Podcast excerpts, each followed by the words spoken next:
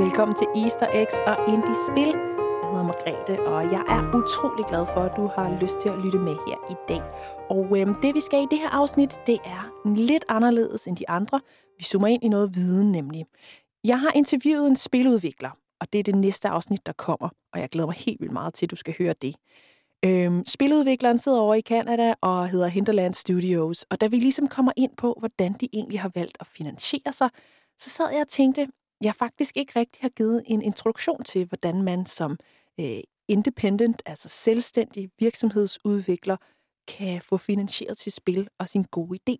Øh, fordi det koster jo penge at sidde og bruge tid på at udvikle et spil.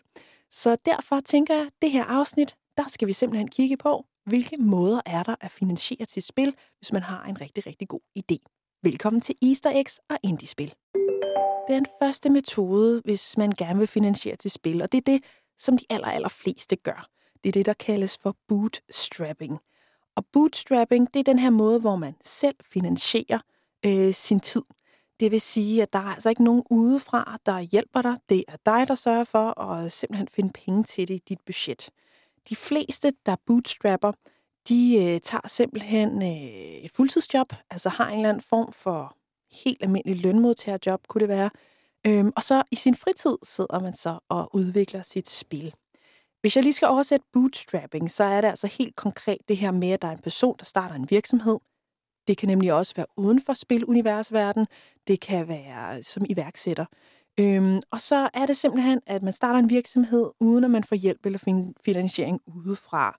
Begrebet bootstrapping er jo engelsk, og øh, det kommer fra betegnelsen pulling oneself up by one's bootstraps, eller pull oneself over fence by one's bootstraps. Det betyder lidt to forskellige ting, men, men pulling oneself up by one's bootstraps betyder altså det her med at udføre noget af sig selv, uden at få hjælp udefra, og det er altså ofte den hårdeste måde. Og det er altså også det, man kan høre på rigtig mange spiludviklere derude, at det her med at bootstrappe, den er hård. Øhm, fordi man ved ikke rigtigt, om man egentlig lykkes med det her spil. Derfor tager det også ofte enormt lang tid. Der er mange, der bruger flere år på det her stadie med at komme rigtig godt i gang. Så det er den første metode i at, at komme i gang med sit spil. Det er simpelthen, at man bruger sit helt eget, øh, sin egen, helt egen tid, sin helt egen penge. En anden metode, som andre og flere og flere har indtrykket af gør, det er med at crowdfunde. Øhm, det kan for eksempel være, at man via Kickstarter, eller Indiegogo, eller Patreon, eller lignende, går ud og siger, hey, jeg har den her fede idé, er der nogen, der har lyst til at spytte nogle penge i det? Og så er det helt almindelige borgere, der går ind og siger, ja, men jeg vil gerne øh, give øh, 50 euro til at, at give den gas med det her spil. Det, der er lidt svært ved crowdfunding, det er, at man jo ofte ikke rigtig har andet end et skriftligt koncept. Det er ikke altid, at du har siddet og, og brugt tid på at udvikle det, inden du går i gang med at crowdfunde. Og derfor så kan det være lidt svært at få fat i, i folk, der har lyst til at, at byde ind. Fordi ofte handler det om, at, at spillerne de kan se ideen i det, og kan se, hvordan det fungerer for dem. Så det her med at crowdfunde, det er helt klart en mulighed. Flere og flere begynder at bruge det, øhm, men, men ofte også i, i samarbejde med nogle andre metoder til at få en økonomi til at hænge sammen for en spiludviklervirksomhed. Det var altså at crowdfunde. En tredje metode, det er project funding. Altså det her med, at man finder en eller anden virksomhed, spiludvikler, der allerede er fint i gang, det kan også være, at man øh, finder nogle investorer på en eller anden måde og siger, jeg har den her fede idé, vil I ikke indgå et samarbejde med os? Når man får andre til at, at betale for, at, øh, for de her omkostninger i forhold til at udvikle et spil, det kan have nogle gode og nogle dårlige ting med sig. En ting er, at man selvfølgelig har nogle andre, som man skal have input fra. Jeg tænker, nogle gange vil de i hvert fald rigtig gerne selv byde ind med idéer og så hvis man er lidt ny i gamet, kan det måske være en meget god måde at komme ind i det på. Øh, der er også den fordel, at ofte de her øh, virksomheder, som altså siger, ja, vi vil gerne smide nogle penge i, i dit projekt, jamen de har det ofte også øh, med, at have en helt, med at have en helt anden pakke omkring det. Det vil sige, de kan stå for alt det der, som tager tid fra selve spiludviklingen, altså hele kerneopgaven. Det vil sige, altså det her med at få, få øh, reklameret for det, finde nogle mennesker, der har lyst til at teste spillet. Øhm, alle de her ting kan være enormt øh, givende for en spiludvikler, at man har den her øh, person, der ligesom, eller virksomhed, der ligesom hjælper en med alt det. Det kan være lidt ligesom et bogforlag, ser jeg lidt som. At de sørger for alt det rent praktiske omkring spiludviklingen, og så sørger du for den kreative del. Men jeg tænker, nogle gange kan det godt være svært at få lov til at få den kreative frihed, fordi der så er nogle rammer, der passer ind i det. Men det at, at få en anden virksomhed til at, at lave samarbejde med en, det kan helt klart også være en god måde at få finansieret sit spil. Den sidste metode, hvis man gerne vil have finansieret sit spil, øh, som jeg lige vil dykke ned i, det er det her med at søge nogle, nogle fonde. Øh, det kan være rigtig praktisk. Der er mange lande, der har fonde øh, til formålet. Nogle af fonde, du også skal betale tilbage, altså for eksempel spiludvikleren, som jeg talte med, øh, som øh, er næste afsnit, hvordan han ligesom lavede sit spil The Long Dark. Jamen, han fik simpelthen et lån fra den kanadiske regering øh, på nogle penge til det her kreative arbejde, og så betalte han simpelthen tilbage øh, bagefter. Det var sådan en, en pakkeløsning. Øhm, herhjemme, der har vi en fond. Øh, vi har flere fonde, men en af fondene kommer fra det Danske Filminstitut. Øhm, og, og jeg tænker, skal vi ikke lige dykke ned i, hvordan den ser ud? Fordi den hedder Spilordningen, og formålet med den her støtteordning, det er altså at fremme de danske digitale spil.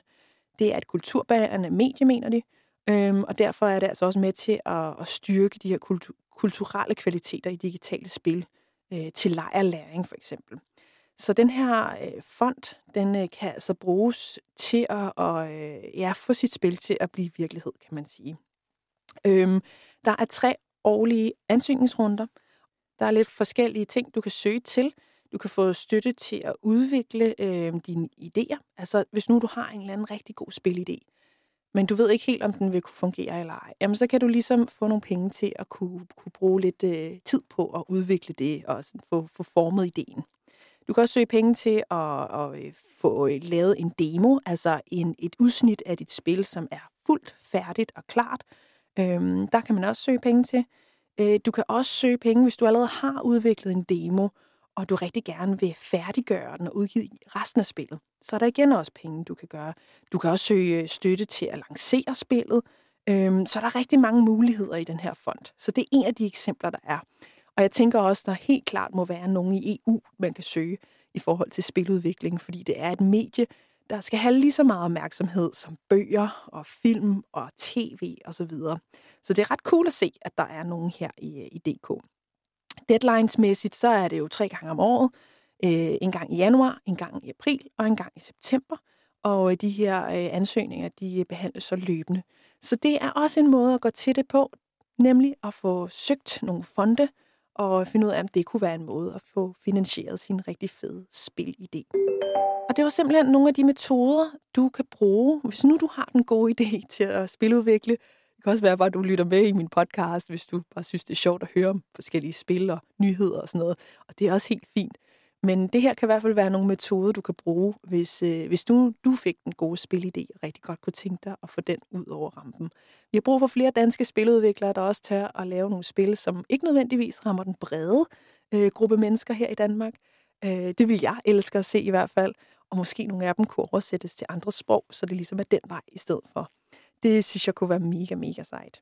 Hvis du vil læse mere, så er det egentlig bare at google. Der er rigtig mange, der giver gode vejledninger til, hvordan man øh, får søgt penge eller får, får fundet sit projekt. Øhm, jeg sad og kiggede på det, der hedder Beamable, hedder hjemmesiden.com, hvor der er en masse forskellige blogs øh, i forhold til det her med indie-spil. Og øhm, hvis du egentlig bare lytter med for at blive klogere på spiluniverset, jamen øh, så håber jeg, at du lytter med i næste afsnit, som kommer i næste uge, som øh, simpelthen øh, handler om spillet The Long Dark, som er et spil, hvor du er ude i den kanadiske ødemark. Det er vildt spændende i hvert fald, og øh, jeg glæder mig rigtig meget til, at vi to lyttes ved, sammen med selvfølgelig et besøg af spiludvikleren fra Hinterlands Studios. Tusind tak, fordi du lyttede med i denne udgave af Easter Eggs og Indie-spil. Jeg hedder Margrethe. Vi lyttes ved.